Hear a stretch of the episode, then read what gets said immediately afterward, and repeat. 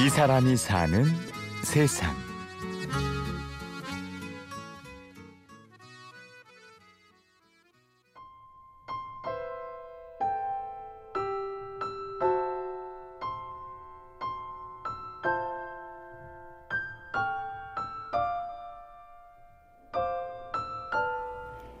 낙동강 하구에 위치한 을숙도.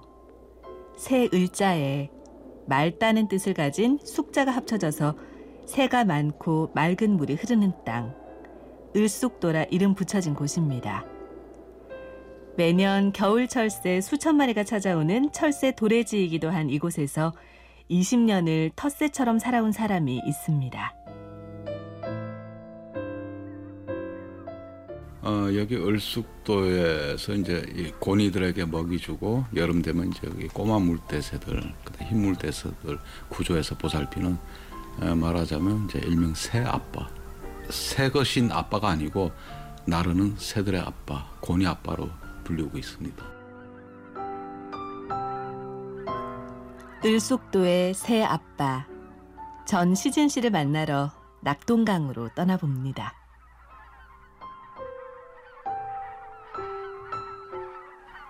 이 낙동강은 약 3, 40년 전이죠. 어, 그때는 이 동양에서 제일 많은 새들이 모인다 해서 동양 최대 철새 도래지란 어, 이런 명성을 가지고 있었어요. 어, 제가 지금 나이가 62세예요. 바로 새들이 자라는 아, 새들이 서식하는 바로 옆에서 물가에서 태어났습니다.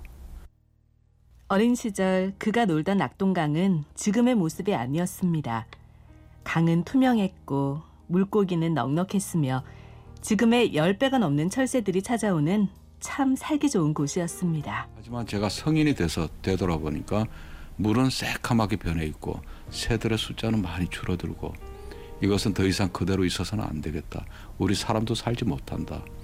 제가 낙동강 하구에서 새를 보살피고 어, 많은 분들에게 이 환경에 대한 중요성을 어, 이야기를 하고 해설을 하고 안내를 하는 이런 이유는 더 이상 더 줄어들어가는 이런 자연 환경에 대한 이것을 막기 위한 어, 하나의 또 몸부림으로 어, 보시면 될 겁니다.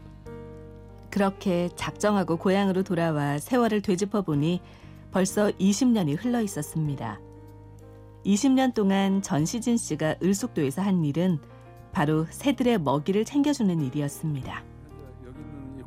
새들의 개체가 줄어든다는 것은 결국 서식지가 줄어들게 되는 것이죠. 어, 새들은 만 마리가 살 수 있는 이런 곳에서 만 한 마리가 오게 되면 한 마리는 죽게 됩니다.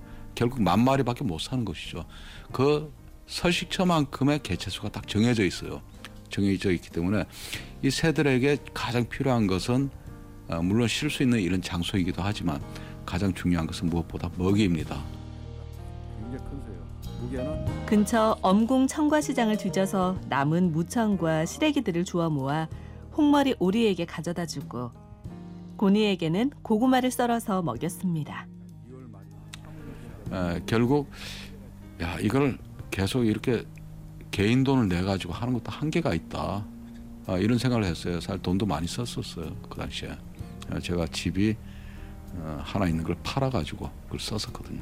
네? 집이 있는 걸 집을 팔아서 아마 누가 보면은 미쳤다고 할 거예요. 그게. 하지만 그 저는 그렇게 했습니다. 어, 일반 사람들이 이해할 수 없는 그런 분이세요. 어, 자기 주머니에 거 그냥 뭐 가진 게 있으면 그냥 내 것이라고 움켜쥐는 게 아니라 없으면 자기 주머니에 걸 기꺼이 꺼내서 어, 또 자연 환경 이런 걸 위해서 하시는 분이어서 각자가 내가 사는 어떤 기준에 맞춰서 저분을 바라보면 완전히 다른 분이니까요. 보통 사람은 이해할 수 없는 일이지만 전시진 씨는 이렇게 말합니다. 새들의 집을 인간이 뺏었으니 최소한 이 정도의 양심은 보여야 하지 않느냐. 실제로 전시진 씨에게 들은 새들의 이야기는 가슴 아팠습니다. 오염이 되어서 새들이 안 찾아오진 않아요. 음. 왜냐하면 새들은 오염 자체를 몰라요. 모르니까 플라스틱 같은 것도 찌꺼기 같은 것도 얘네들을 모두 먹게 되고 이런 모든 환경 문제 어, 오염된다는 이런 환경이 오염된다는 것은 새들은 알 수가 없기 때문에 새들이 죽은 다음에 알게 됩니다. 그럼 새들은 죽을 곳으로 온다는 겁니까? 그렇죠. 그렇죠. 극단적인 이야기를 하게 되면 그렇게 되는 것이고 철새가 오는 10월부터 다음해 3월까지 단 하루도 거르지 않고 600kg의 싱싱한 먹이를 손질해서 새들에게 찾아가는 새아빠 전시진 씨. 그런 아빠를 새들은 알까요? 압니다. 새들이 알아요. 새들이 알게 안다는 것은 새들과 같이 먹이를 주면서 하루 종일 새들과 같이 함께 있는 시간이 거의 대부분을 차지했습니다.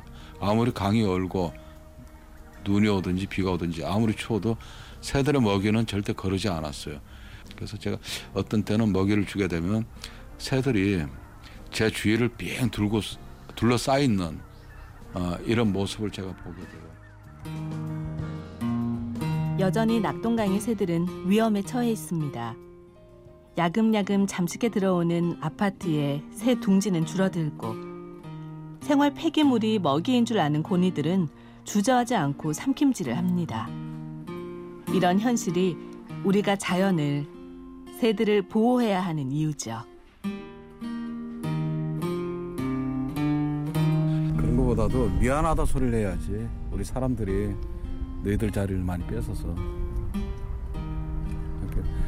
새들아 미안하다. 우리 사람들이 너희들 자리를 너무 많이 뺏어서 정말 미안하구나.